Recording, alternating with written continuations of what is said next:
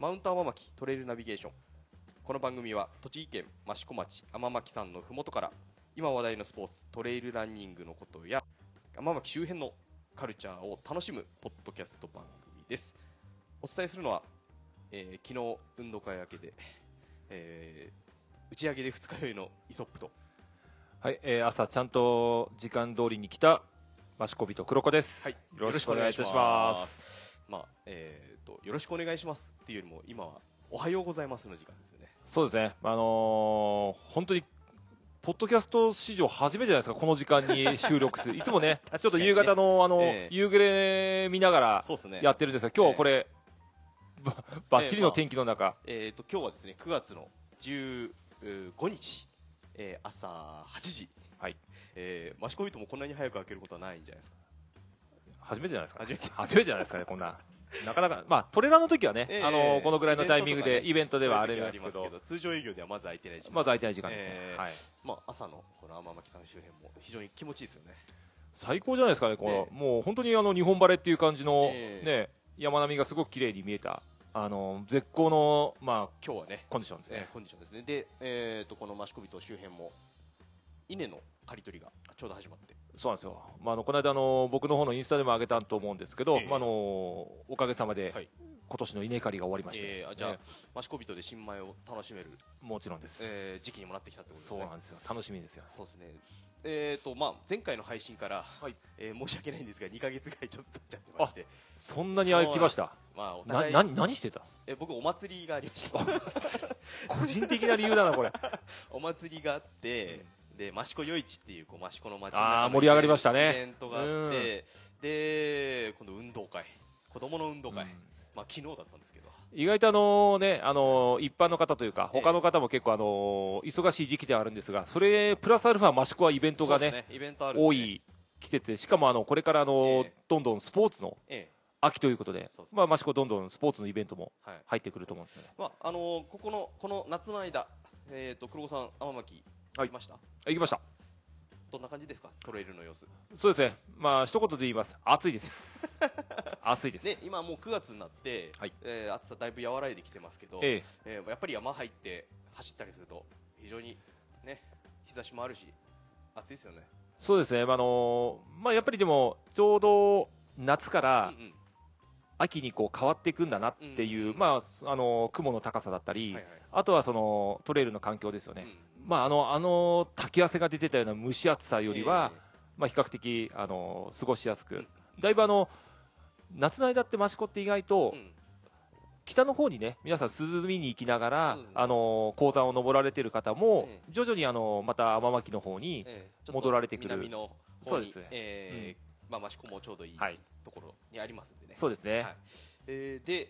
その2ヶ月間黒子さんは何をしてました？僕はですね、一番は、やはり補給食作ってましたね。罪悪感のないおやつ。罪悪感のないやつ。ユースのですね、スカイランニング、ユースチームの方がですね、無事イタリアの方の世界選手権に、行きまして、世界選手権を戦ってきたと、その時の補給食を提供させていただきまして、素晴らしい結果を残してましたよね。そのね顛末というか、そういうのはなぜ公式補給食になったかっていうのは、前回前々回ぐらいの配信聞いてもらえると、ユースチームの委員長の涌島さんがお話ししていただいたり、あとチームのね選手も、少しお話ししていただいてますので、その辺聞いてもらえれば。そうですね、それともあれね結果が非常にいい成績だったっていうのを聞いたので、補給食としても、嬉しい結果だったんじゃないですかね。そうですね、またね、これで満足することなく、また新しいチームをねこれからどんどん来年に向けて、作っていくということで、またね引き続き、サポートの方の、継続ということが、決まりましたので、そちらに向けて選手からの、フェードバックをいただいて、また新しいものでリターンできれば、いいかなと思いますので、今年をさらに飛躍する年に、来年はなってもらえればいいかなと思います。それでプラス、益子人契約選手第1号の斉藤綾乃さんも海外挑戦されて、どんな大会出られたんでしたっけ？スイスの100を、走りまして、綾乃ちゃん的にも、前の世界選手権の時と違うのが、本人自身がサロモンアスリートという区分に、ね、変わりまして、もう本当によりアスリートとしての、地位になった状態での初レースが、スイス100であったので、僕の方では AWB、綾乃わがままバーで、補給の、サポートさせていただきました。結果としては、どうだったんでしたっけ？女性8位というね、非常に素晴らしい結果ではあったんですが、本人としてはやはり、もともとね、AWB を作るきっかけとなったのが、そうですね、消化器系のね、やはりトラブルが、あるということなので、そちらの方を、なくするということで、今回挑んだんですが、やはり、途中からちょっとね、トラブルというのが出まして、なかなか何も受け付けなくなってしまったと。だから僕としても、やはりそこを、本当はね、回復させられる、補給食ということで、今、実は新AWB の制作に当たってまして、そうですね、じゃあ、斉藤さんからフィードバック、そうですね、こういうものでっていうことでいただきましたんで、その他は、黒子さん的には、益子祐一なんかにも出展されてましたし、他には何かありましたっけ？そうですね、今、動いてることとすれば、これから始まるトレラン益子、こちらの方の実行委員の方が動き出しまして、10月1日エントリー開始ということで、非常にそちら、今年はどういうふうにいくだろう、去年までの流れの確認や、今年はさらに参加率が一気に上がるんじゃないかということもありまして、そちらの方の段取りの方などさせていただきました。あとSNS で見ましたけど、なんか東京の方にも行かれたみたいで。はい、実は行かせていただきまして、2つですね、打ち合わせをさせていただきまして、1つはですね、ビームスさんですね、ビームスといえばやはり牧野さんですね。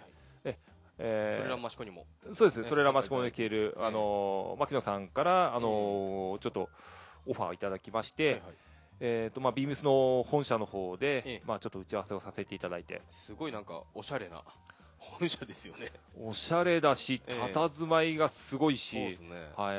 一瞬入ろうとしてちょっと戻んなくちゃいけないのかなと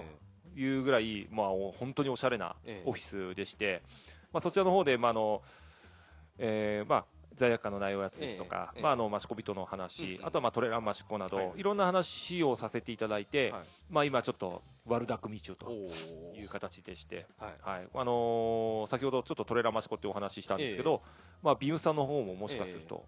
協賛いただけるというお話をいただいてまして、ビームスといえばね、ゴルファーの渋子さん、渋野選手、そうですね、がね、全英オープンで優勝されて、そっちの方でもなんかてんやわんやだっていう話を聞きました。相当着てらっしゃるウェアの方が品薄状態だということで、なかなかあれなと、僕が行った時はまだ渋野さん優勝する前だったんで、その時行ったらもうまさにその話題でちょっと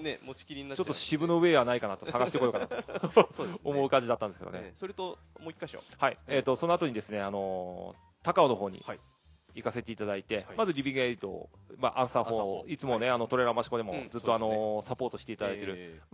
コバさんのところに行かせていただいて、100マイラーの井原さんですね、ともさんと、ポッドキャスト業界では大先輩ですからね、もうダントツですね、この間もスポーツ部門でランキング1位になったよっていう、素晴らしいですね。で、僕もトモさんと実際にそういう会談というかね、お話をさせていただくのが初めてだったんですけど、トモさんの周りに人が集まるのが分かる、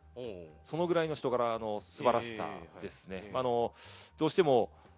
100マイルをね、人生で100回走るっていうすごい目標を立ててる方ですし、逆にね、それだけ素晴らしい方だと、周りからするとこうちょっと近寄りがたいんじゃないかなとか、あとはもうちょっとお高くなってるんじゃないかなというイメージをね、どうしてもひげ面でっていうのでちょっと怖いイメージも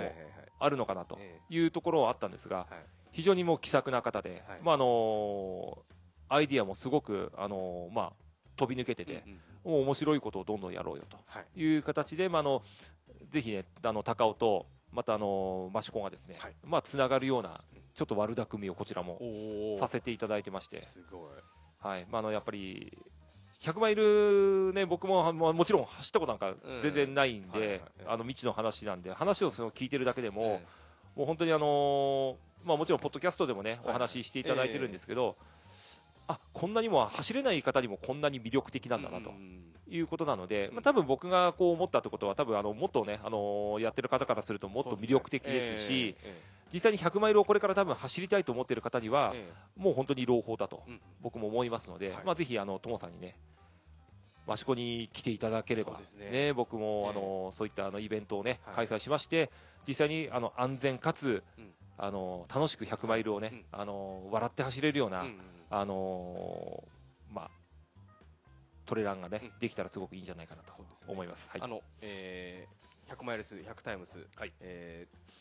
僕たちの大先輩、勝手に大先輩でリスペクトしてますので、ぜひね、そちらも100マイル聞いてる人の方が圧倒的に多いと思うので、でもこのポッドキャスト、一応トモさんにも教えてきたんで、もしかすると聞いてるかもしれない。今まではちょっと誰も聞いてないだろうっていう勢いでちょっとはめ外したんですけど、ちょっとそこら辺ちょっと締めてった方がいいかな。誰も聞いてなくてもトモさんは聞いているかもしれない。トモさんは聞いてるかもしれない。怖い。一緒にするなという形になっちゃうので、言われちゃうと思うので、僕たちは僕たちなりのやり方でそこに追いつけ、追い越せはしないかな、でも追い越したいぐらいの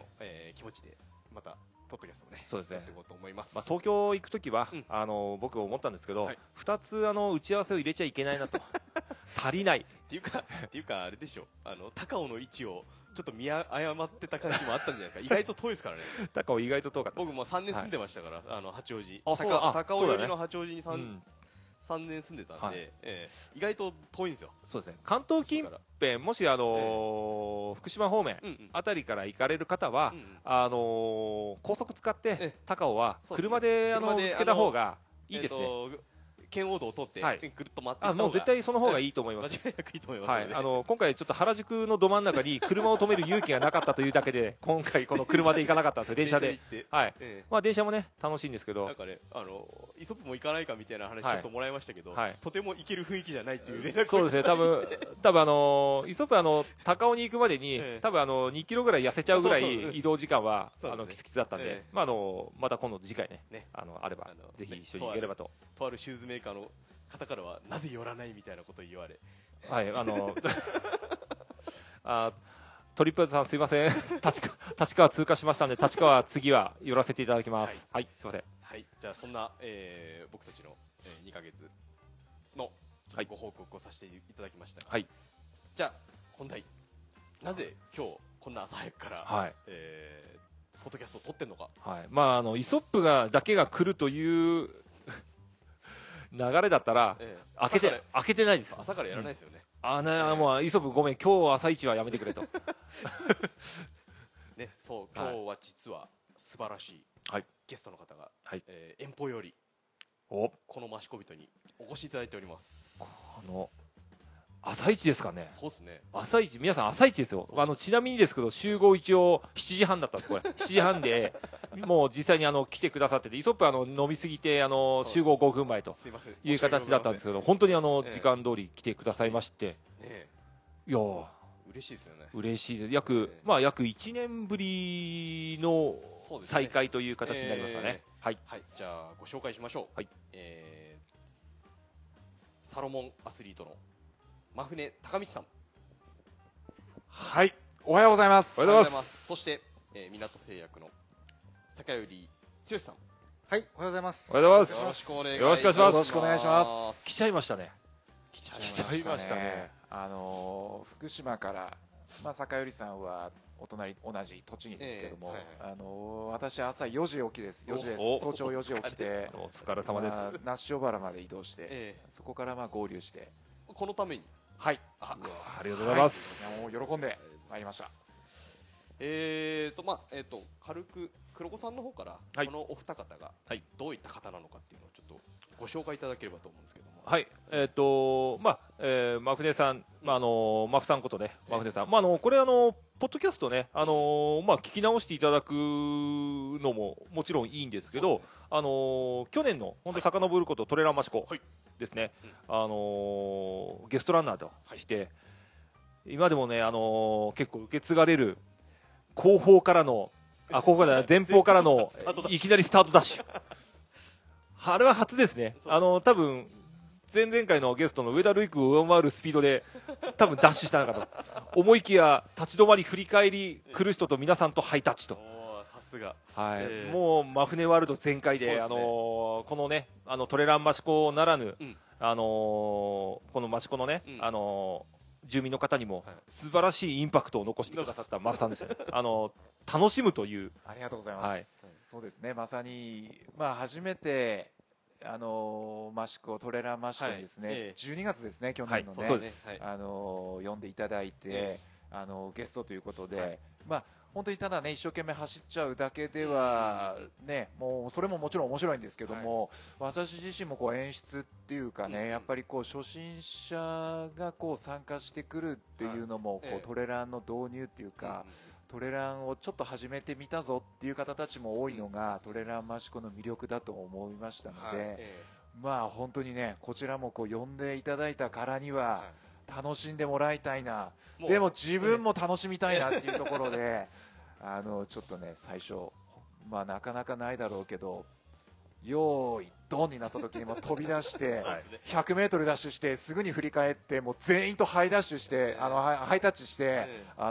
最後尾からまた追いかけてみようかなっていうような。よくメディアとかホームページとかに、去年のスタートの様子の写真が使われることがあるんですけど、佐藤千尋がこうおーってやってるよ、前ぐらいでもう真舟さんが行くぞみたいな、すごいなんかこう、今まで歴代のね、スタートシーンよりはどちらかというと、一応17キロね、あるんですけど、スタートの構えははっきり言って 100m 走の駆け抜けるぞっていう雰囲気がね、もうなんかね、バーチカルキロメーターやってんじゃないかな、もう一気に駆け上るぞっていう、雰囲気あってね、私体大きいんでね、185cm あるんで、多分勢いとね、インパクトはあったんだろうなと思うので、僕音響やらせていただいて、開会式とかこうちょっと録音とかもしてたんですけど、そのマイクが割れんばかりの益555、あれもすごかったんですね、開会式のね、声裏返ってましたよね、私もうヘッドホンで聞きながら、うおーみたいな。結構後ね、マフさんの益555、いろんなイベントでちょっと使わせていただいてて、何よりです、益555、益555で、益5をね、ちょっと濁らせましょうということで、555来ましたね。まだもう一方ゲストいらっしゃいますから、坂入さんのはどういう、もう坂入さんといえばトレラン益子といって坂入さんはもう外せないで、もううちの方のですね、トレラン益子、もしくは益子人のね、女子トレランを含めるイベントにもですね、ずっと協賛してくれている港製薬さんのスタッフさんですね。スポーツ麦茶ライスジュレの、そうです。港製薬さんですね。そうです。はい、で、もうやはりなんでね、じゃあ他にもね、協賛してくださってる、メーカーさんもね、もちろんいらっしゃるんですけど、なんで坂入さんそれでトレラン益子に欠かせないというかと言いますと、第1回目からの協賛なんですよ実は。で、時はもう本当に今ですと去年ね、2日でいっぱいになりましたってお話してて、トレラン益子ってすごく人気のあるイベントなんですねってお話いただくんですが、初回はもう1ヶ月経とうが2ヶ月近くなっても埋まらないと、その中でも協賛スポンサーさんもなかなか見つからない中でもすぐにね、手を挙げて、実際に実行委員の会議の方でもね、わざわざこうご出席してくださいまして、実際に初めてですから1回目でいろんなね、ノウハウですとか他の大会のね、お話を聞かせていただいたりとか、こんな感じで他はやってましたよっていうお話をしていただいて、実際に大会当日もね、そういった港さんの方の補給食ですとか、飲料の方のお話を選手の方などにしていただきまして、非常に毎回好評をいただいているメーカーさんの、はい、もう坂入さんなしではトレランマシコできないんじゃないかと。そうですね、マシコとのイベントもそうですもんね。そうですね。僕個人としては、これ個人的なね、話なんですけど、はい、カレンちゃんというマナ娘がいるわけですよ。あれですね、華麗に丸太を飛び越えるカレンちゃん。はい、カレンちゃんがまたね、皆さんからね、何歳になるワンちゃんでしたっけ？9歳ですね。9歳になるワンちゃんなんですけどね、もう本当に可愛らしくて、みんなからね、もう本当に本当知らない人いないぐらい皆さんこう可愛がってね、坂入さんと一緒にいる愛くるしい感じが、まあ本当に港製薬さんのね、まあ人気の秘訣でもあるんじゃないかなと思ってます。坂入さん大体そんな感じで合ってますか？ありがとうございます。まあなぜそんな2人がこんな朝早くからマシコにお越しいただいているのか、はい、実はですね、来週末、3連休、21、22、23にですね、会津那須越見ロングトレイル2019、そういう大会を今回、開かれるということで、実は私、ちょっと音響の方でお話をいただきまして、開会式、スタート、ゴール、そして閉会式と、音響でちょっと入らせていただく形になりましたので、はい、それの打ち合わせでわざわざマシコまで来ていただいたっていう、本当になんか申し訳ないような、感じですが、その、会津那須越見ロングトレイル2019の大会実行委員長がマグネさん、はい、実行委員長を務めております。事務局の方に坂入さんが入られていると。はい、坂入でございます。はい、この大会なんですが、もう1週間後に迫ってます。いよいよですね。そうですね。はい。この付近でそんな90何キロでしたっけ？92キロですか、今のところね。そのぐらいのロングで走る大会ってそんなにないですよね。そうですね。ロングトレイルっていうキーワードで、今はね100マイルであったり100キロであったり、周りの県といいますか、日本初めて、日本初、世界にこう目を向ければ、ロングの要素っていうのはすごくこう人気が高まってきたりもしてますし、その中でもまたスカイランニングのそのバーティカルだったり、スカイランニングだったり、距離が決して長くはないけど、ぎゅっと凝縮されたような、山遊び、マウンテンスポーツっていうのもこう幅広く広がってはいる中で、今回、会津那須ロングトレイルという形で、2県5市町村がこう関わるようなまたぐレースなんですけれども、福島県、栃木県で、その中でもスタートの南会津郡、下郷町、そこから岩瀬郡天栄村、西白川郡西郷村、そこからまた下郷に戻るようなルートなんですけども、下郷に戻り、そこからいよいよ栃木県、那須郡那須町でゴールの板室温泉になる、那須塩原市というような形で2県5市町村にまたぐような、ビッグレースですね。県をまたぐようなレースっていうのはね、信越工学だったり、新潟とね長野だったりっていうのはあるんですけども、この辺ではないっていうか、東北だったりね、この北関東っていう部分で見れば本当に初めての試みっていうようなイベントになりますね。黒子さん、はい、そんな会津那須、ロングトレイル結構需要はあるんですよね。そうですね、今、マクさんのお話あったように、まず頭の中で浮かんだその、ね、市町村から見ると、益子でもね、この辺りでも羽賀地マラソンというマラソン大会があるんですね。で、この近辺の、市町村が、みんなで協力してやるんですけど、同じね近隣なんですけど、それでもやっぱり難しいって言われる、毎年ね、いろんな声があるわけですよ。渋滞があるだ、危ないだ、いろいろあるわけですよね。それでも大変なのに、県またぎですよ。県またぎでその距離ってどんだけの悪巧みをしたんだろうっていうぐらい、今日悪巧みって言葉はね出てますけど、この話聞いた時にうわー、僕らのはただの悪巧みじゃねえな、これはまだまだもう全然足りないなとどんだけの悪巧みをしたんだろうというような形になった時に、やはりトレラン益子のね、時のそのお話を、この某トレイル雑誌の方にもですね、はい、ぜひ書いてあるんでね、ランプラストレイル、ランプラストレイルですね、前回号、そうですね、発売が6月の27ですね、ちょうどね、まさにますからね、表紙でね、サフレさんいらっしゃいますし、これは555の時じゃないですね。あ、違いますね。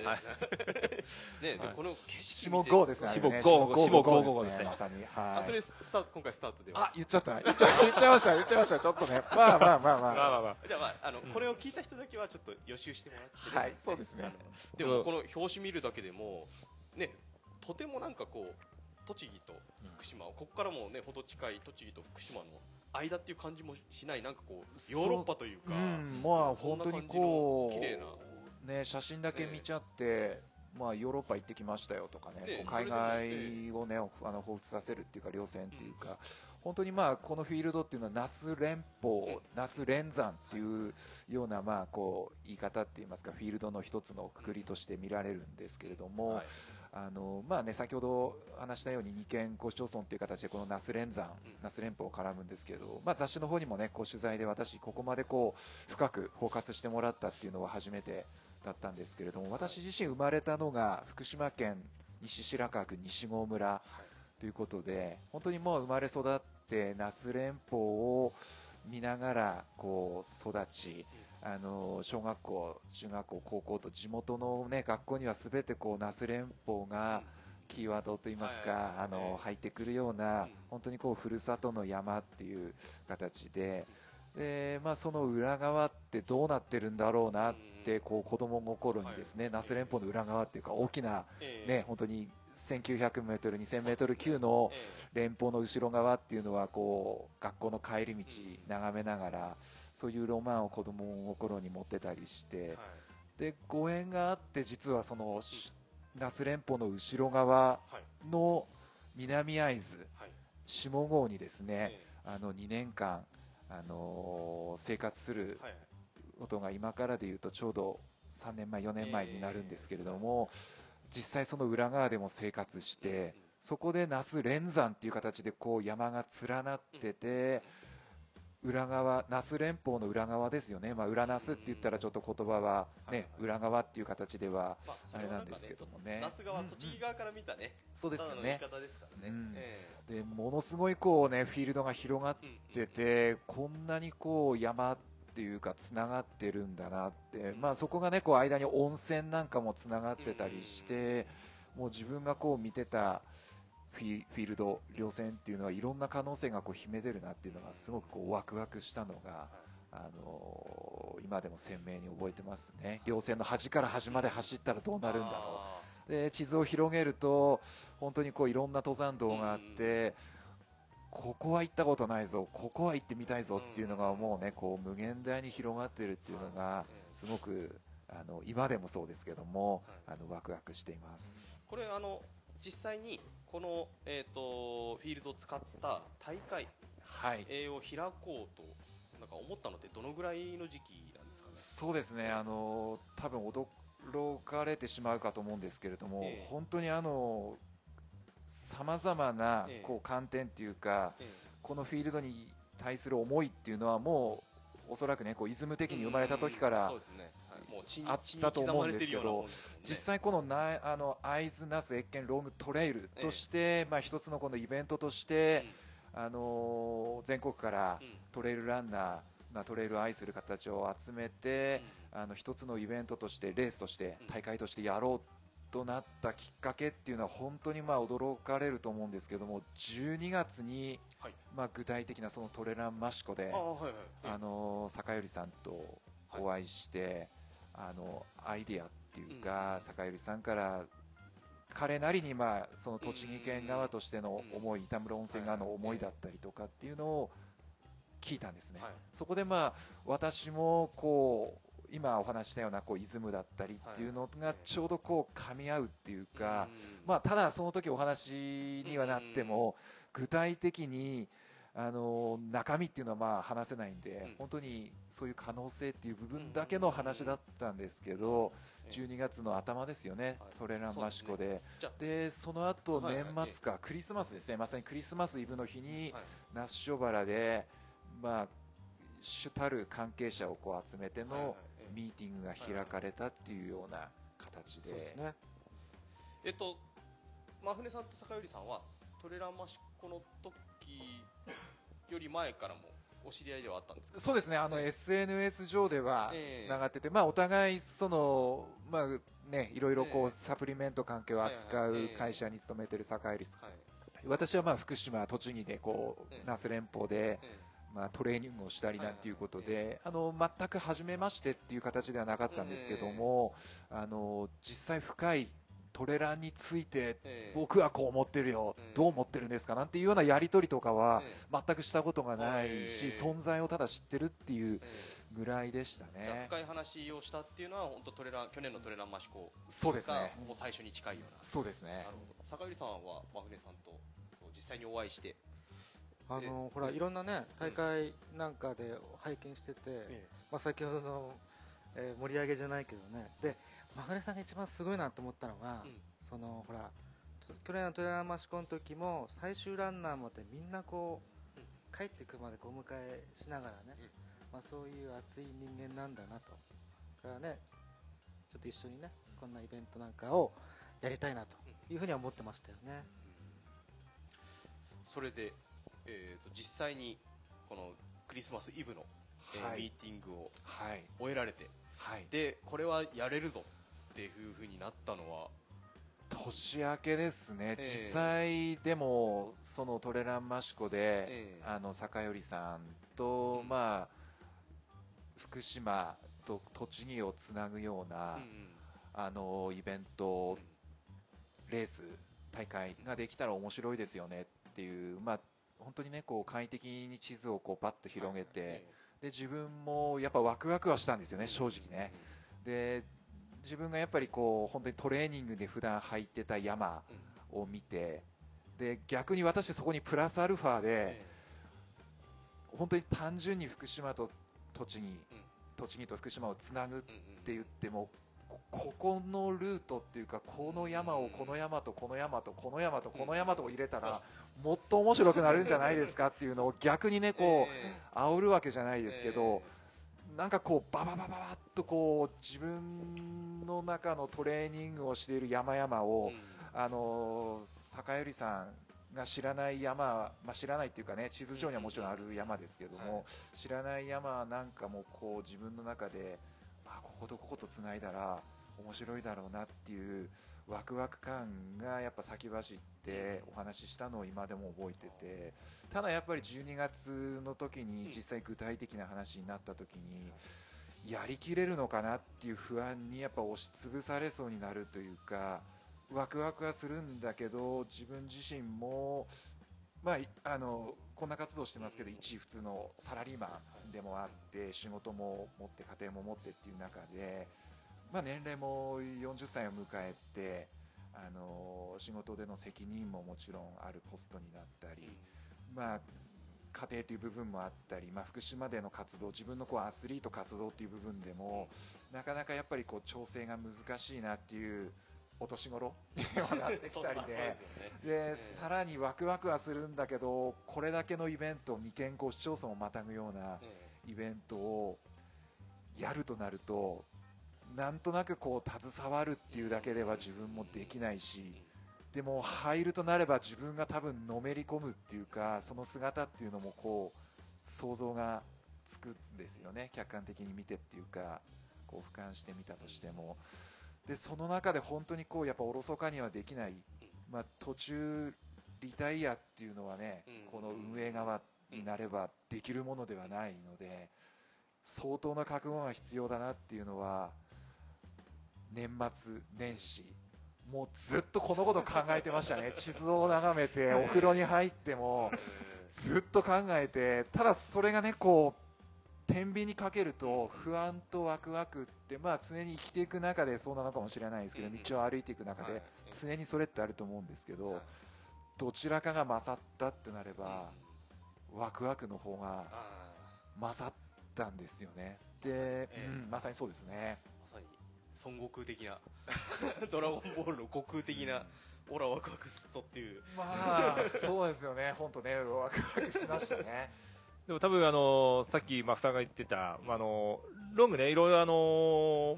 トレランのロングの大会っていろいろ多分あると思うんですけど、やはりこの距離感がどうしてもこの近辺ですごく少ないと思うんですよ。でなんでかっていうと、今マフさんが言った通りだと思うんですよね。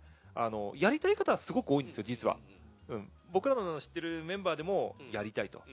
でも例えばここら辺でやるとなると、どうしても県をまたいだりとかしないと、どうしてもロングトレイルが作れないんですよ。そうすると、例えばですけど、栃木県だと、この益子だと、一番は茨城県があるので、実際僕も考えたことあります。筑波山と天巻山結びたいとか、いろいろ茨城のランナーさんとかと協力したい。ただそれをお酒の席でね、盛り上がる話としてはいくらでも出るんですけど、実際にそれを実行するとなると、相当な労力と時間と、あとは人とのつながりが必要となるので、これを聞いたときに、多分マサも考えたときに相当な覚悟があったんじゃないのかなと。そうですね。実際、坂入さんと具体的に詰めて話すっていう中で、やっぱお酒の席ってで私もいろんな場面というか、このトレイルに関わらずですけど、やっぱお酒の、ね、力も借りて、こうもちろんそれはいい意味で、すごくこう盛り上がって、ね、こういろんなこう想像力がこう高まっていくっていうのはあったりするんですけど、坂入さんとは実はですね、お酒を飲み交わしたことがないんです、まだ。で本当にシラフな状態で夢を語り合えるっていうか、私も結構ね、こう自分がこういうことやりたい、こういうことやりたかったっていうのを、自分の言葉でやっぱ出したいな、言霊じゃないけど出したいなという人間ではあって、それをお兄さん的な立場で坂寄さんにこう聞いてもらえたりして、実際本当こうね、始まりこの大会イベントがこうどんどんこう加速していく中で、いろいろ私も実はこういう思いがあったんだとかっていうのがこう言葉に出して、それがこう結びついてるっていう部分もあったりするんですけど、実際でも私の中ではこの雑誌「ランプラストレイル」を買ってもらうとね、分かるんですけども、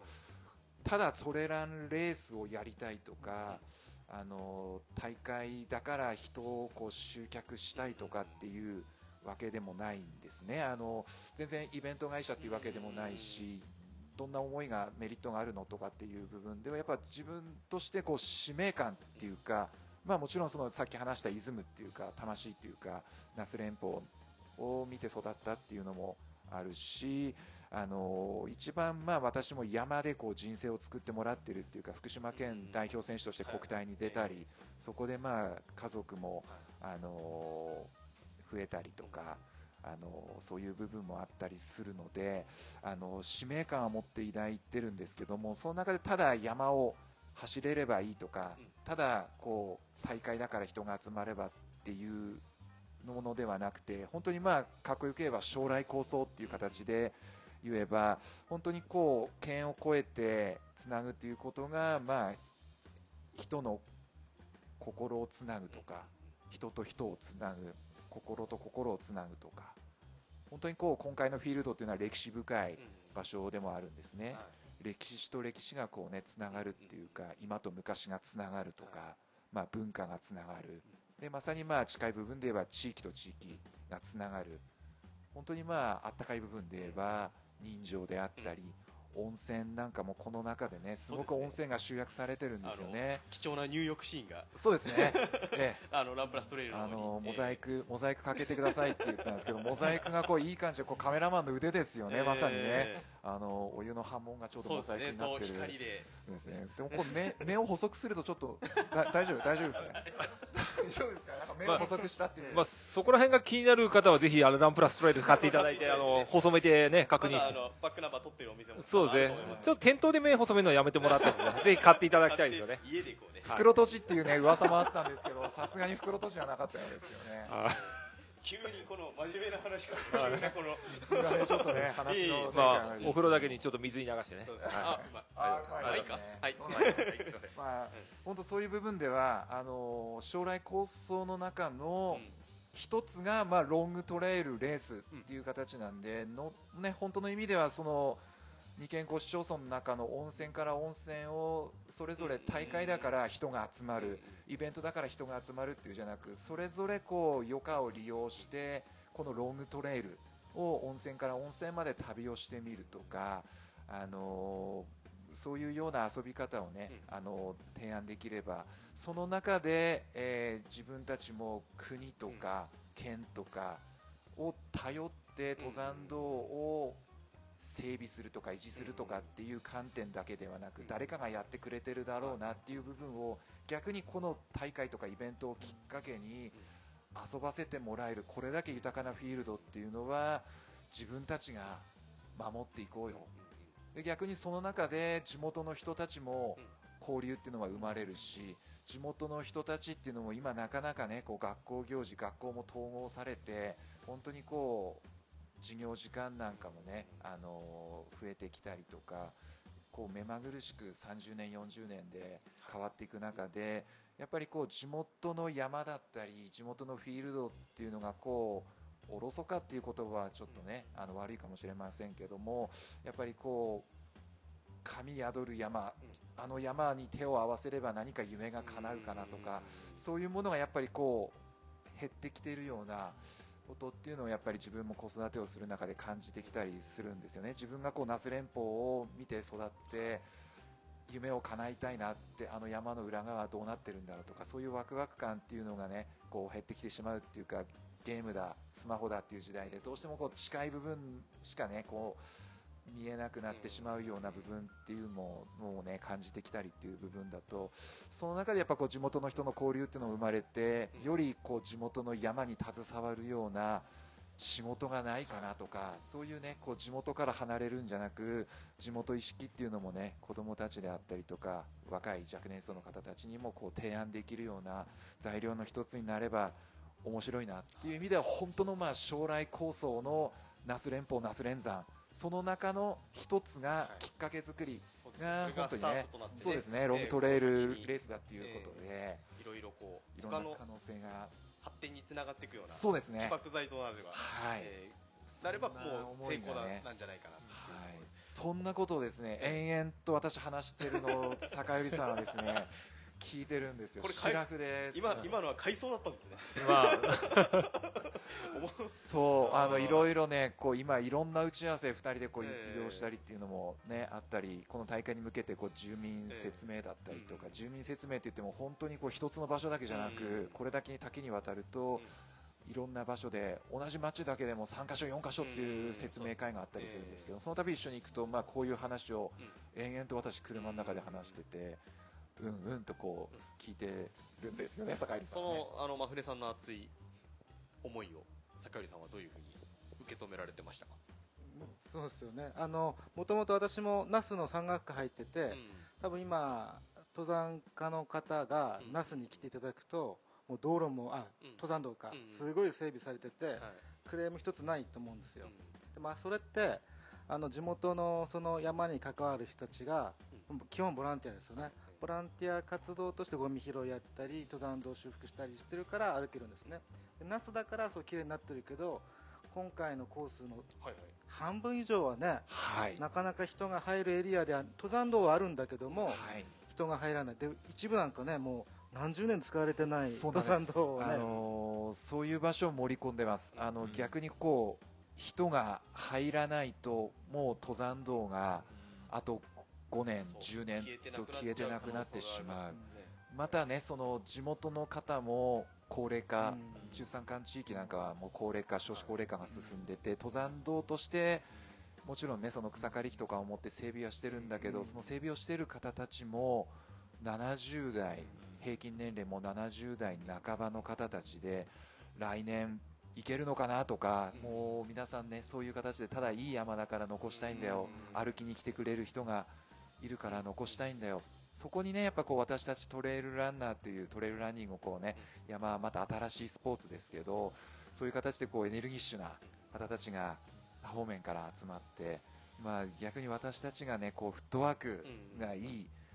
形でこう、ね、携わっていければいいのかなというような思いがあります。本当にそうなんですよね。こう全国見渡すとね、こう登山者も集まる、トレイルランナーも集まる。そこでこうね、様々なこう問題が今ね、発生しちゃったりしてるけど、逆にこうバッとこうね、周りを見てみると、意外とこういい山なんだけども、ランニングにも適しているフィールドなんだけども、あ、こんなところがあったっていうのがね、あったりもするんですよね。だからそういう部分っていうところね、人が入んないとなくなってしまうような部分っていうのも、こう私たちトレイルランニングがこうね、入っていければいい形で地域おこしにもなるし、はい、可能性は秘めてるなと思ってます。はい、坂上さん、はい、途中からまふれさんの話になっちゃいましたけど、ごめんなさい。そうなんですよね。ほぼ気持ちは共有されているというか、まあ、今回のお話でいくと、一番のね、今回のメインはですね、この三倉、大倉山、いわゆる浦那須って言われる、稜線なんですね。はい、ここが毎年6月でしたっけ、7月ですね、海の日に山開きなんです。でその山開きをするのに70歳オーバーの方がお二人でこのエリアを、2人でこれね、山と高原地図のコースタイムで見たら相当大変ですよ。これあれですね、まさにランプラストレイルの表紙にもなってるし、そのページのフォーカスされてる部分ですよね。だからなかなかね、その私たちも話してもなんか彼らもね、イメージがつかずで、実際ちょっとね、登山整備やったんですよね。でそしたら、あ、なんでこいつらちゃんとやってくれるんじゃんみたいな、急に打ち解けちゃって、来年とか、ね、まあ、これはほら一時的なものじゃなくて、もう実際その山というのはもうなくなっちゃう山なんですよ、今のままでいくと。真舟さんとか福島トレランクラブの方とか、あとは私たち栃木県のその山岳愛好家を中心に、この山をこう定期的に整備できるようなコミュニティというかシステムができたら、これは素晴らしいんじゃないかな。まさにね、それがこう本当にこう求める部分っていうか、レースだから整備するとかいうものではなくて、やっぱりね、こう普段からこう遊ばせてもらえるフィールドでもありますし、そういう形では残していきたいっていうかね、期待ですよね。写真見ても本当にね、さっきも言いましたけど、もう日本と思えないような、むしろ栃木県結構こう木のたくさん生えてる山は多いですけど、まあね、栃木と福島の境にこんなね、綺麗な場所があるっていうことも、もう発見の一つというか、本当はここは日光キスゲ7月ね、そうですね、7月頭からまあ約1月ぐらいはね、日光キスゲが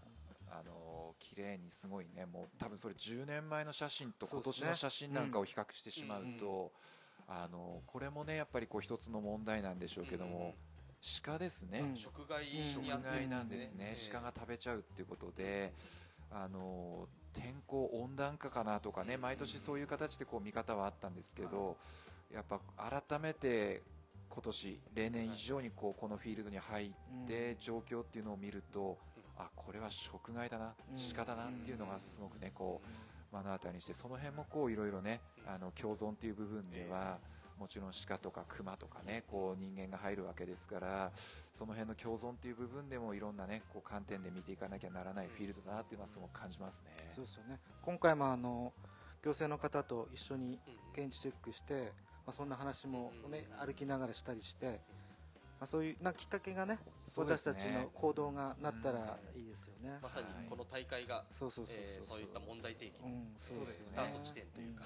になっていけばいいのかな。だから非常になんか聞いてると、この益子青巻さん界隈ともすごくもうまさに同じことを僕も考えてて、トレーラー益子の第1回をね、今どうだったっけなってずっと思い浮かべてたんですけど、育米会ね、トレーラー益子のまあ母体になっている会が、まあ確かにずっとね、整備をしてくださってたんですけど、やはりなかなかそれだけだと、まあまあコースもね、まあ設置も難しいと、やはりそうなると地元協力がって言った時に、やっぱり地元の方って意外と山に行って寝る方が少なくて、まあ何そんなことやるのと、まあ最初はもう反対から始まり、まあ帰れと、会議に行けば帰れと言われるような最初はスタートだったんですよね。まあ、山の形態が変わるんじゃないかとか、まあ、いろんなことを言われるわけですよ。山入ってないのに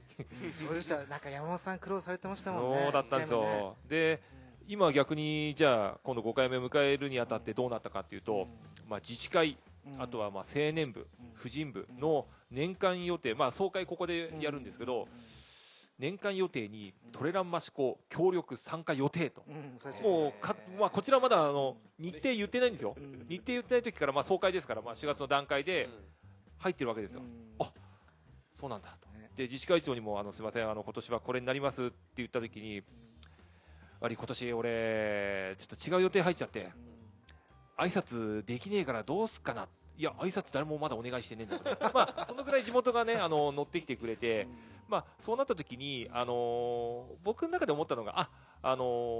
僕は地域価値ってよく言ってるんですけど、地元に住んでる人じゃなく他の方、もしくはトレイルランナーもそうだし山岳の方もそうなんですけど、こんなにいい山を持っててなんで行かないのって言われた時になかなかそれでも行くタイミングがなかったのが5年かけてようやく重い腰を上げ出してくれた。だから多分この写真ねもちろん別にランプラストレイルさんが何ももらってないですよランプラストレイルさんのこの素晴らしい写真見ていただいた時にここの山どこだろうと思ってるランナーさんとか、逆に言うと地域の方でもこれどこなのこれ福島なのっていう方も僕はすごく多いと思うんですよね。で今回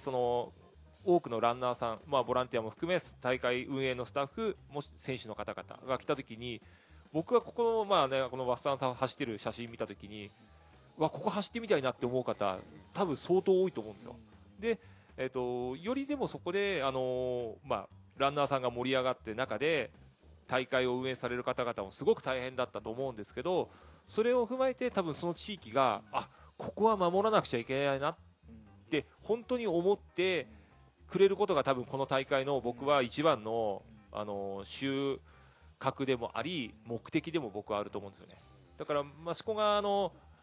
多分1回目で終わらなかったっていうのは地域がそこで、まあ、盛り上げたことに対して選手側から非常にフィードバックが多かったんですね。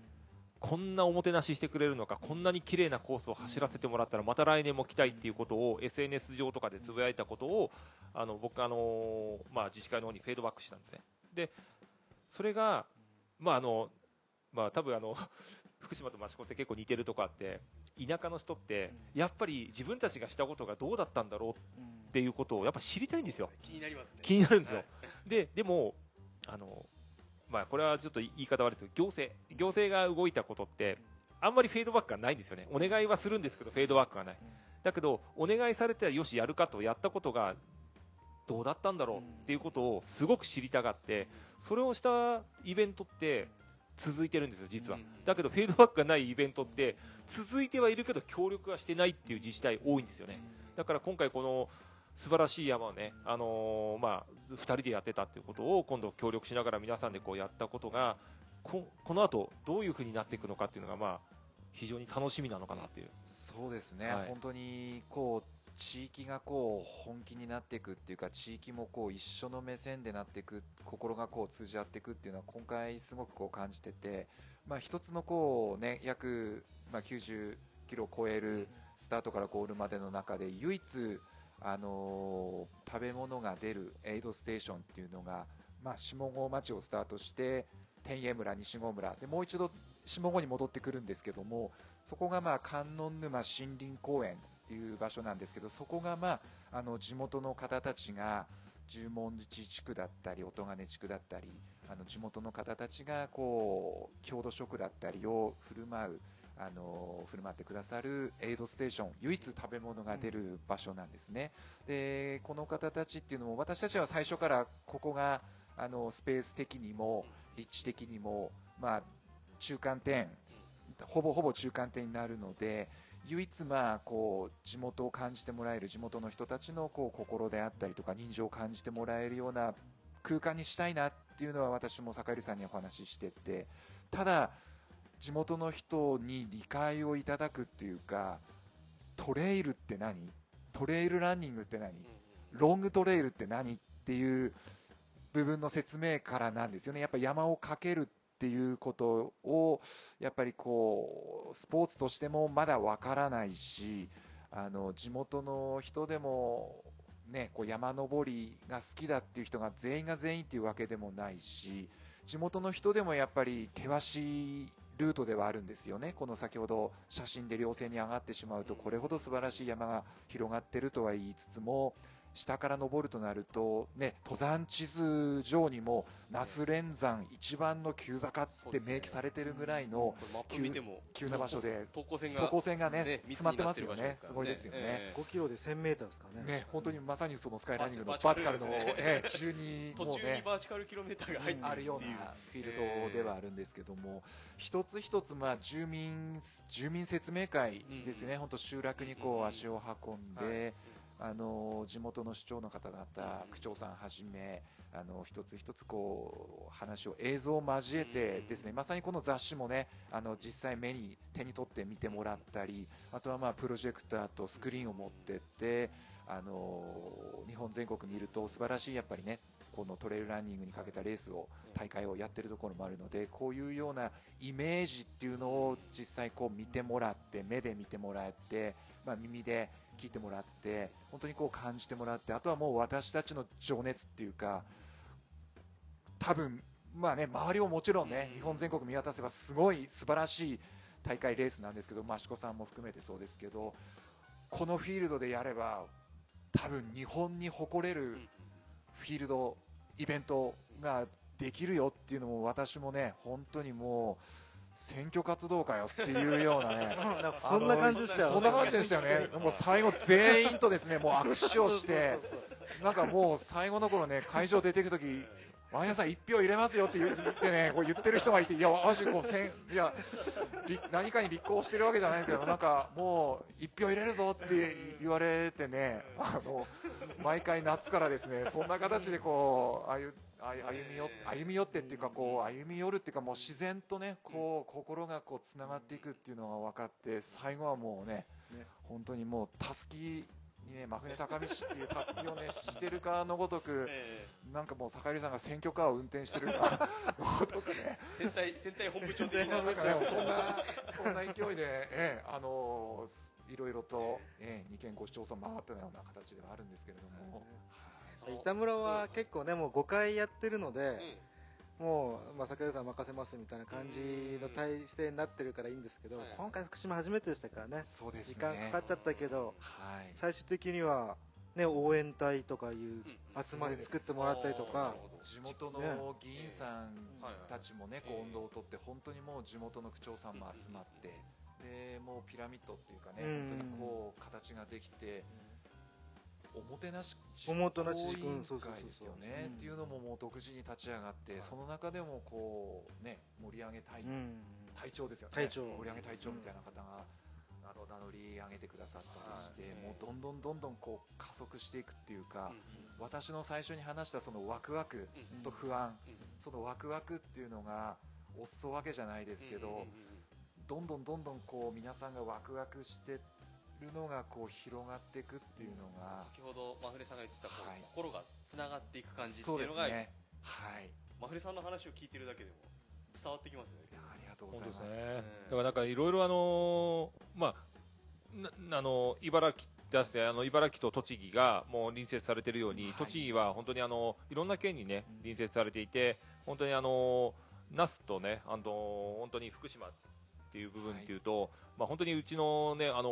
ちょっと話してますけど、オープンが本当に 8年前っていうと大震災があった時なんですよ。で益子にも非常に福島から避難をされてきている方も多くて、那須にもね実際に福島から海沿いですけど来てた方もいて、で僕もサーフィンをしている頃に福島はすごく行かせていただいたところで、僕が2回目に出た全日本選手権は北泉だったんですけど、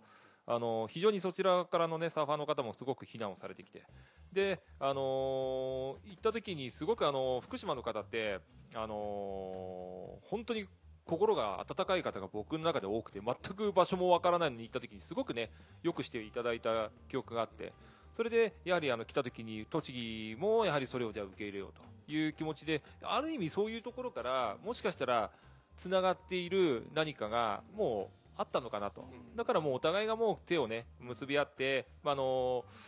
北と関東でもまあ北とね部分ですけど、そういったものでみんな実はつながっている何かを感じ取れる今回の大会っていうのは、まあ今後多分ね1回目なんですごく大変だと思うんですけど、多分この後、まあもしかするとマフさんの後継者がねどんどん出てきて、こういう大会をねまあ継続していきながら。まあ、福島と栃木が、まあ、さらに近づくような、なんか第一歩のようなね感じに僕はすごく取れるんですよね。本当にこうね人と人がつながる、まあ、地域と地域がつながるっていうのでやっぱご縁っていうのはあるんですよね。この益子に来たというのも、やっぱこうねいろんな形でたどると、本当にそのトレラン益子のまあ第1回 の、 その実行委員長の山本さんっていう、はい、まあね、今だからこう今多分その方がいたからなんでしょうけども、この那須連峰の中で山岳の事故でお亡くなりになられてるんですよね、はい、それはこう私たち、ね、こう山遊び山にのめり込む方たちに対してのこう、ね、メッセージだったなっていう形で時間が経てば思う部分もありますし、まさにそのフィールドで、ね、こう会津から那須連峰那須連山をつなぐようなイベントができたりで、私も去年初めてその益子に、トレラン益子にゲストで呼んでいただいて、その話をより深く聞くようなことができて、やっぱ来るべき場所だったろうなってこう思いますし、閉会式の後に、はい、山本さんの奥様と、はい、まふねさんがこう取材を受けているような、場所があったんですけど、それでなんかすごくはい、2人とも目元を潤ませながらお話しされてるのを見てて、はい、これがまふねさんが本当に言ってた来るべきして来たんだな、益子に来たんだなっていうのをすごく感じて、私もそういうなんていうんだろう、こうパッと見れば当たり前っていうか偶然っていう言葉で済ませてしまえばね、本当に簡単なのかもしれないですけど、やっぱりこうそういう生きてる中でのこうヒントっていうかね、シンクロニシティって言ったら言葉かっこいいですけど、なんかこうね偶然のこう一致が重なってこう大きい、ね、構想がこうどんどんこう一つ一つつながっていくんだろうなっていうのをすごくやっぱ大切にはしてるので、本当にこう、ね、オーナーの黒子さんはじめ磯さんで坂寄さんってこう、ね、一人一人こうストーリーっていうかねつながりを見ると、本当にこうね去年の12月益子に来るべき形で、今回ねこう今のねスタジオとして益子人ね来てますけど、こういろんなトレランだったりねトレイルランニングスカイランニングって形のこう形で、ここはねハブですね、これね。ありがとうございます。ハブ空港ですよ、これ。ハブ空港ですか。どこにも飛んでけますね、これね。ありがたいですね、本当にね。この後もういろんなところにこう飛んでいける、もうトランジットじゃないですけど、すごいですよこれ。いろんなところにこう飛んでいける益子人はすごいぞ。ありがとうございます。そんな会津那須越見ロングトレイル2019の熱い思いを、まふねさんと坂井さんからお話聞きましたけど、この大会のこのなんか、はい、攻略法というか、参加される方もいらっしゃる、そうですね。一応大会前に頑張って編集して出そうとは思ってます。嬉しいですね。何かこう参加される方にアドバイスというか、なんつうんだろう、ここは楽しんだ方がいいよとか、そういうのあればちょっと教えてもらいたいんですけど。そうですね。険しいフィールドではあるんですけれども、ワクワク感がね本当にこう秘境と言われる、本当にこう手つかずの自然が残っている場所があったり、本当にこうワクワク感が途中飽きが来ない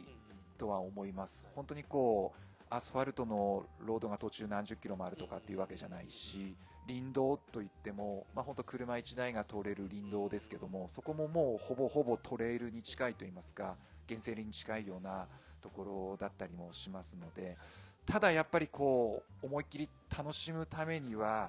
備えっていうのがやっぱり重要にはなってくるんですね。で正直なところ、まあ、もう公表はしてるんであれですけども、至れり尽くせりのトレイルランニングレースではないんですね、はい、やっぱり旅要素っていうのもありますし、自分で何かトラブルが起きれば解決をしようという要素も大きく盛り込んでるイベント、大会ではあるんですね。で、先ほどね話しましたように、その約中間点に食べ物のエイドステーションがあるといっただけで、本当に5キロごとに食べ物が食べれるようなところがきれいに置いてあるっていうわけでもないんです。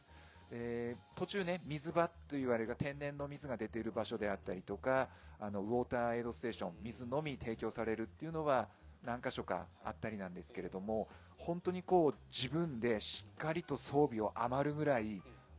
もちろんその雨具だったり食べ物だったりっていうのはもちろんですけども、こんなに持っていかなくていいかなって思わずに、しっかりと十分にですね、積み込んで背負って行ってほしいなと思います。それはですね、もちろんそのファーストエイドキットと言われる救急セットなんかも含めてそうですけども、レース大会なんで、もちろんね、大会運営側としては参加者の安全確保というのはもちろん念頭に置いて、途中マーシャルのスタッフだったり、パトロールランナー、エイドスタッフっていうのももちろんいるんですけども、その人たちを当てにするようなことではなくて、本当にもう完全に SOS だっていう時にはもうその人たちを、ね、お願いするしかないっていうような形ではあるんですけども、一歩一歩丁寧に、楽しんでもらえたらなって、またとない瞬間ですから、レースとはいえ、そうですね、山に入る、はい、スポーツですからね。その辺もこうね、私も初心者のトレイルランニング、初心者向けの講習会とかで講師なんかもやってますけど、やっぱりこう人任せではなくて、自分でやっぱり備えた上で山に入るっていうのが本当のこう根本的な部分で大切なところだっていう、用意どんで始まったら、あとはね、大会としてやってるんだから誰かが助けてくれるだろうとか、そういうものだけではなく、自分でやっぱりこうしっかりと装備なんかも揃えていってもらいたいっていうのが一番ですね。坂入さん、どうですかね。そうですよね。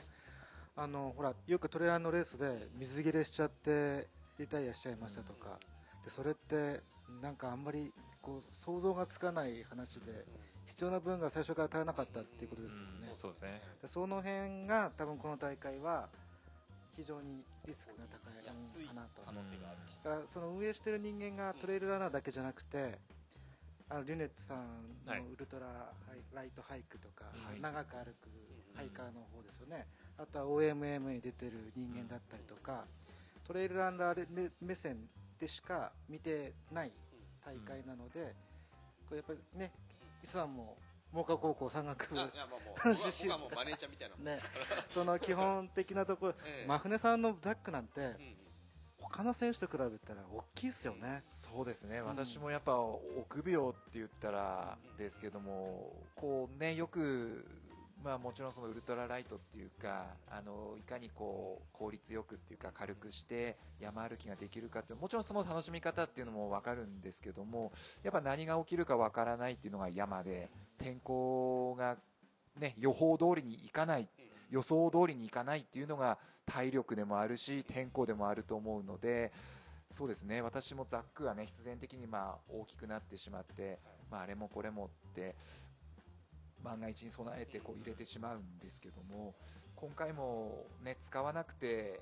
いいよっていうものもやっぱりね、こうウェアリングであったりとか、もちろん筆記としてね、これとこれとこれは必ず持ってくださいよっていうのはあるんですけども、しっかり備えていってもらえたらなと思ってますね。真冬さん、そうした時のザック20リッターでしたよね。20リッターのザックでしたね。そうですよね。で、重さだけで言ったら12キロぐらいあったんですよね。実際ね、当時は100キロを超えるような第一構想のね、レースだったんで、3つぐらい山をね、今回最終的には削った形だったんですけど、27時間、天候とかね、6月でしたっけ、7月の海の日か、投資で、そうですね、第一案としてのコースを、そうですね、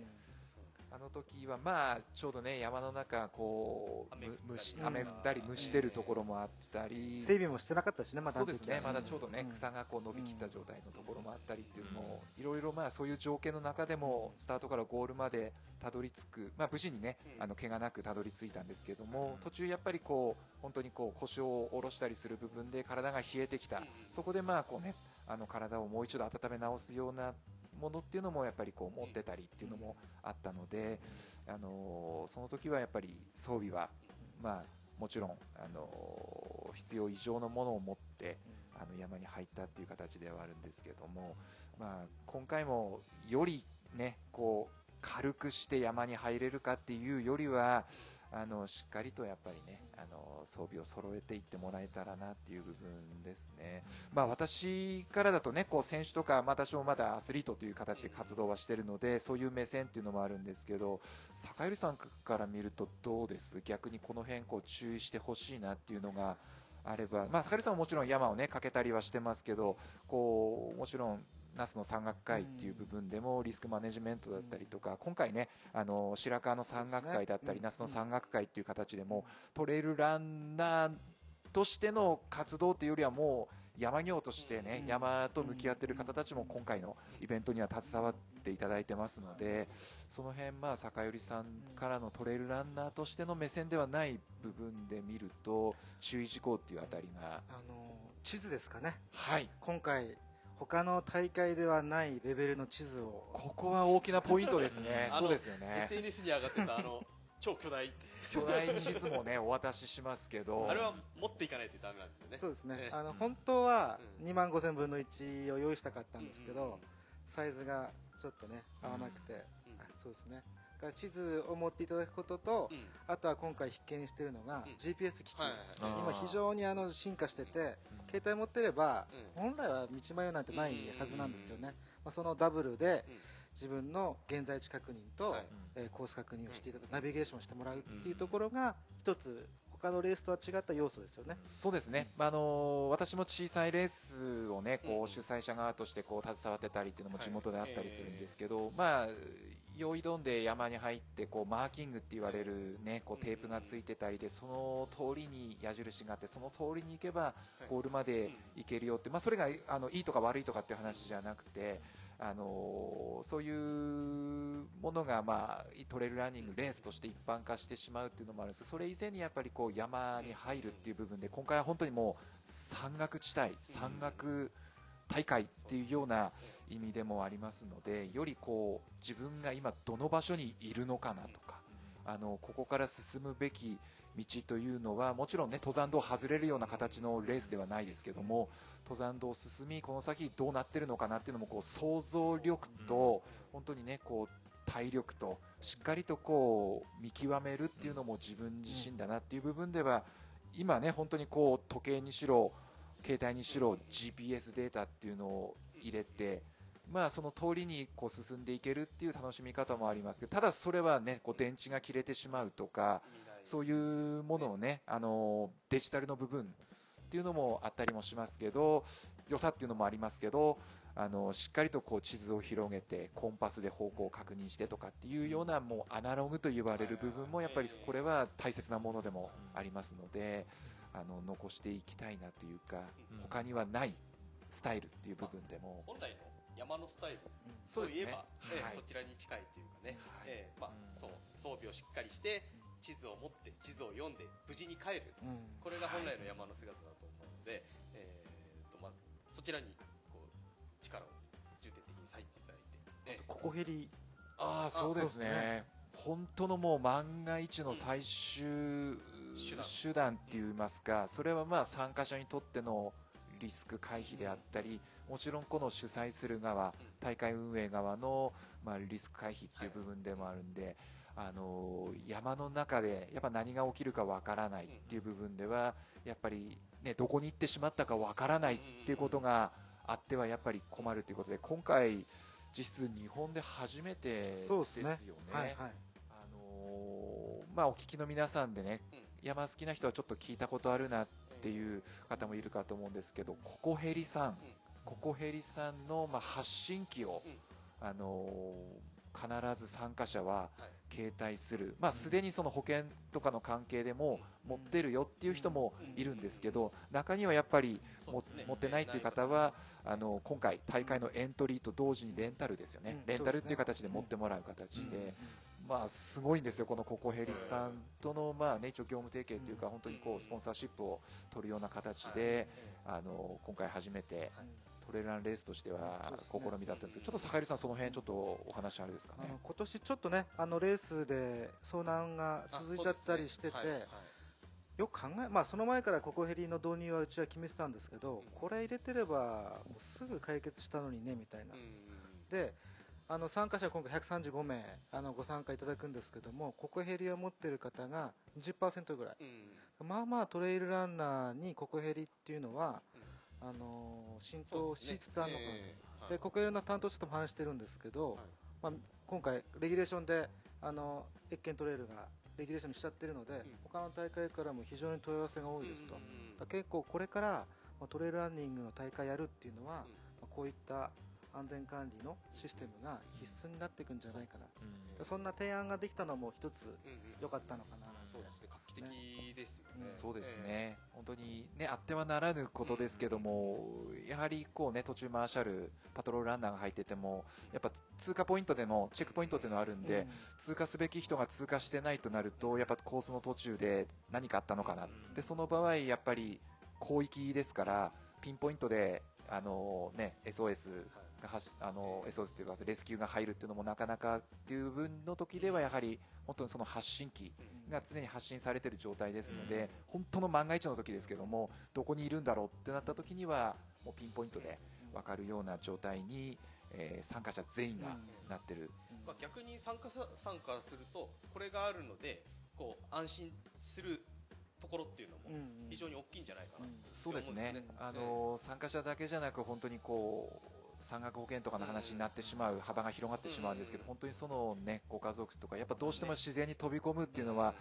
海だろうが川だろうが山だろうが、どうしてもやっぱりこう人間の力ではコントロールができないものっていうのはあるので、その辺はこうリスクマネジメントの一つとしてまあ楽しんでいくしか、うまく付き合っていくしかないかなって。ただそのココヘリだけじゃなく、今回はその福島県警、栃木県警からもまあ推奨されているコンパスと言われる、こちらも坂入さん、ちょっとお話あれでしょうかね。そうですね、御嶽山の噴火があって以来、登山届を提出される方がものすごく増えたんですよね。私も那須の登山口で、まあ、そんな指導活動もしてるんですけど、以前は10人に1人ぐらいしか出さなかったのが、今9割方登山届を出していくと、それで今各都道府県警がですね、コンパスっていう電子登山届のシステムを推奨してるんですよね。で今回はそのコンパスさんにご協力いただいて、そのコンパスの地図の中にですね、もう GPS の地図があるんですけど、最初からその会津那須越見ロングトレイルのコースを入れちゃってもらってます。これはすごいですよね。そのコンパスさんでそのレース大会としてのコースを実際こうGPS として入れてもらってるって、これ前例ない話ですからね。意外とトレイルランナーの方ってそう登山者との問題があるから、ちょっとこう登山者が入らない山域を狙ってこうねトレーニングされる方が多いと思うんですけど。登山届を出す機会が少ないと思うんです。でもこれウェブで完結してしまうシステムなので、まあ今回機会にですね、コンパスをスマホにダウンロードいただいて、常にそんなトレーニングするときにも電子申請していただくと、何かあったときに初動がですね、そう早く動ける、自分を守るためにでもですね、こういう進化した今のサービスをまあ使っていただけるような。まあ提案も一緒にコンパスさんと最新のそうですね、その山のレースといいますか大会といいますか、一応最新の形で私たちもこう万全ってはやっぱりね、こうアウトドアなので全く何も起きないよっていうことはやっぱり言い切れない部分なんですよね。もちろんそれをね了承してもらって皆さん参加してくるわけなんですけど、ただやっぱりこう私たち運営側っていうのもよりそのリスクを一つ一つこう潰せていけるかっていう部分では、本当にこう最新の部分ではここヘリさんだったり、その県警、福島県警、都心県警が推奨しているコンパスだったりっていう部分はすごくこう逆にこちらからモーションを起こして、周りの大会とかイベント、トレランレースではないような形のを作り上げようという形で、逆にこう内からこれを前例としてこういう形で安全策としてやってますよっていう部分ではすごくアンテナを張ってやってるようなつもりです。黒尾さん、これもしかすると今後の大会の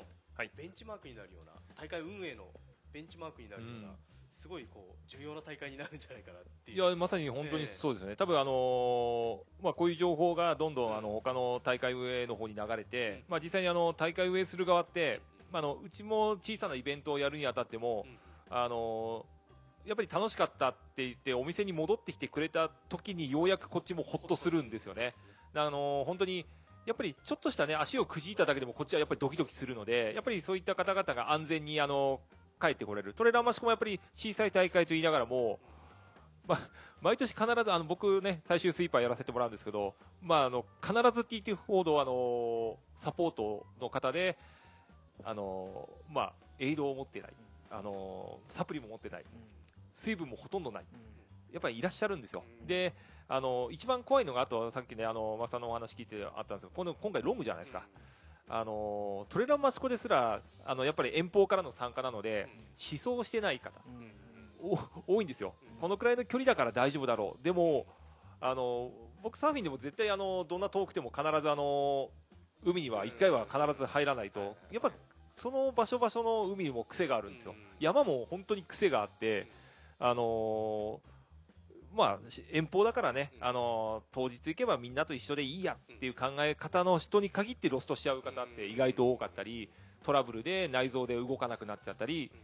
足がね動かなくなっちゃったりっていう方実際に多いんですけど、やっぱりそういう方々に向けても、このさっきのコンパスとか、あとそういった GPS のサポートっていう部分は、多分どの大会もね、いや一番やっぱりあれですよ、完走率 100%、それはタイムリミットで切れちゃった人以外のそういうトラブル、あとはロスト抜きとして、やっぱ大会の 100% ってどの大会ももちろん目指してますから、一人でも多くね、安全に帰ってきてもらいたいっていうのがやっぱ自己部としての考えですから、これはぜひ、ね、導入していっていただきたいですよね。他の大会ちょっと考えてる方とかに少し聞いていただいて、いや本当ですね。まさにそういうところでお問い合わせあってもね、いくらでもお返事できますもんね。そうですね。本当こうね、私たちがねこうやろうとしていることから、またこう新しい形が生まれていくっていうのも、新しいねスタイルがこう生まれていくっていうのも本当にこう嬉しいですね、坂井さんね、そこはね。じゃあちょっと予定より長く熱いお話を聞かせていただいて、この大会の情報としては、9月の21日土曜日。土曜日の夜8時ですね。福島県の有名な大内宿、そこを夜8時にスタートしていきます。サロモンさんにもお力をいただいて、そうですね。ゲートはね、サロモンの大きなゲートが来て、そしてまたジープ、すごいですよね。先導車はラングラーの赤いラングラー。転校しないですけど、そうですね。オープンカーに屋根を外してっていうような形で、で一周大内宿にまた戻ってくるように、そうなんです。大内宿スタートして、農道ですね、ぐるりと、パレード走行じゃないですけども、体をね、こう、温める意味も含めて、もう一度大内宿に戻って、そこから、登山道に入っていくような、そこをね、ジープが先導するような形なので。多分これ僕の知り合いだけでもこのロングトレイル結構どうなんだろうっていうお声をいただいて、もちろん知り合いのランナーさんとかももちろんボラで申し込んでる方多いんですけど、逆にご家族とか、あとはまだロングは行ってないんだけど今回ちょっと見に行ってみようかなっていう、そういった方々に向けてこの辺りで見てた方がいいよとか、あとは大会会場どのくらいの時間に行った方がいいかななんていう、そんなちょっとアドバイスいただけると、どうしてもロングなんで早く行ってねスタートしちゃうとその後ずっとあれになっちゃうなんていう方もいるので、そうですね。そういう方々ってどうなんですかね。もちろんレセプション関係っていうか、スタートは8時、夜8時ですけども、ちょっと逆算しますと競技説明会が6時ですよね、6時でその後、開会式と言われて、ご挨拶をいただいたりとか、選手の式を挙げたりというような形が7時という形ですので、雰囲気自体はもうね、大内宿は本当に一般のお客さんがいる、観光客がたくさん、ちょうど連休の初日ということもあってすごいと思うんで、お昼あたりは本当渋滞になるぐらい多分混んでると思うんです。で、逆に私たちが、お借りするような形っていうのは夕暮れ時からになりますので、ちょっとライトアップまではいかないですけど、幻想的な感じになったり、音楽が流れたりというのがだいたい5時過ぎぐらいからでしょうかね。で、6時からは、大内宿内にある旧小学校の体育館で競技説明で、7時から開会式なので、おそらくそのあたりが一番こう雰囲気的にも音楽は流れ始めたり、一通り、そうですね。で、スタートが8時で。で、その風景を見るのもね、面白いかなと思いますね。あとブースもね、出してもらえるんですよね。そうですね。今回ブースもですね、アウトドアメーカーさんに来てくださったり、そうですね、サロモンはじめ、そうですね。全然名前とかは言っていただいて、逆に言ってもらっちゃった方が。サロモンさん、フーディニ、あとベスパ、斉藤さん、斉藤さん。とうとうこういうとこだ、いくつか来てましたよね。そうですよね。マシコミと。マシコミと。お願いします。マシコミ。ウェルカムですけど、なかなかちょっとね。じゃあ僕何か持ってきますから。お前持たせるとちょっと危ないから。危ないから、なんか途中でなくなってた。途中でなくなってるね、なんか。あとレースは観音沼でしょうね、やっぱね。そうですね。観音沼トップ選手の通過予定が。なるほど。はい。観音沼森林公園が、食事の出る、そこが中間点ぐらい、トップ選手が夜明け前ぐらいで、なんともね、第1回なのでちょっと読めないんですけども、2時から3時ぐらいにトップ選手が来るじゃないか、でそこが一番にぎわうのが、夜が明けた6時、7時、8時、9時、10時ぐらいが、一番選手たちが続々と来て、そこで腰を下ろして、ご飯を食べたり、休んだり。でまたリスタートしていくっていう場所が観音沼森林公園なんで、もちろんね、スタート風景っていうのも今までにない夜の大内宿でね、雰囲気はものすごいと思いますし、地元のね、お囃子じゃないですけど、太鼓だったりとか、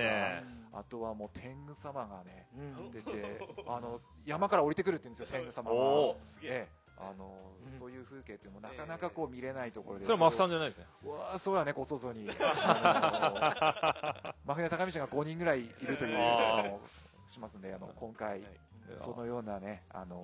盛り上げっていう地元もありますし、ポイントとしてはその辺かな。やっぱスタートをね、見てもらうっていうのも面白いですし、その後一泊してもらって湯の神温泉あたり、湯の神は多分まだ空いてますよね、宿ね。空いてると思います。ぜひね、じゃあもうあれですね、ぜひ宿取ってあれですね。そうですね。でその後、そうそうそう。スタートを見てまた温泉入って。あ、最高だこれ。最高ですね。で朝早く起きて観音沼に行って。観音も行っちゃえばね、大峠までちょっと頑張れば行けちゃいますね。ハイキング、トレッキングもできちゃいますし、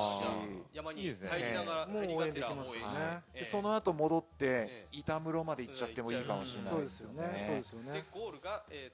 次の日の早い方で9時10時かなってところですよね、翌日のね。で制限時間が24時間なんで、単純にそう夜8時までなんで、時間帯こう幅広く見れば選手の追っかけなんかもね、面白いかなと思いますね。板室温泉なんかも日帰りでね、入浴できるようなね、場所もありますし、少なくともこの辺からはね、益子あたりからは2時間あれば行けちゃいますね。エントリーが北海道から沖縄まで、すごいんですよね。すごいんですよね。全国だ。135名ですね。最終ね、135名で。ボランティアスタッフも本当にもう全国から集まっていただいて、延べ80人はなるんですよね。すごい。で実際山の中に入っていただくマーシャル、パトロールランナー的な方も約25名ですよね。これは多分多いですよね。他のレースと比べても。だから同じそのね、一箇所だけの持ち場っていう方もいますけど、いくつかね、何箇所か持ち場っていうことで考えると、ボランティアスタッフだけでも延べ100名。ぐらい、選手と同じぐらい活動していただくっていう形なので、心強いですね。すごいですね。素晴らしいですね。会津那須越見ロングトレイルが今週末にいよいよ行われます。参加される方に一言、メッセージをいただければお二方。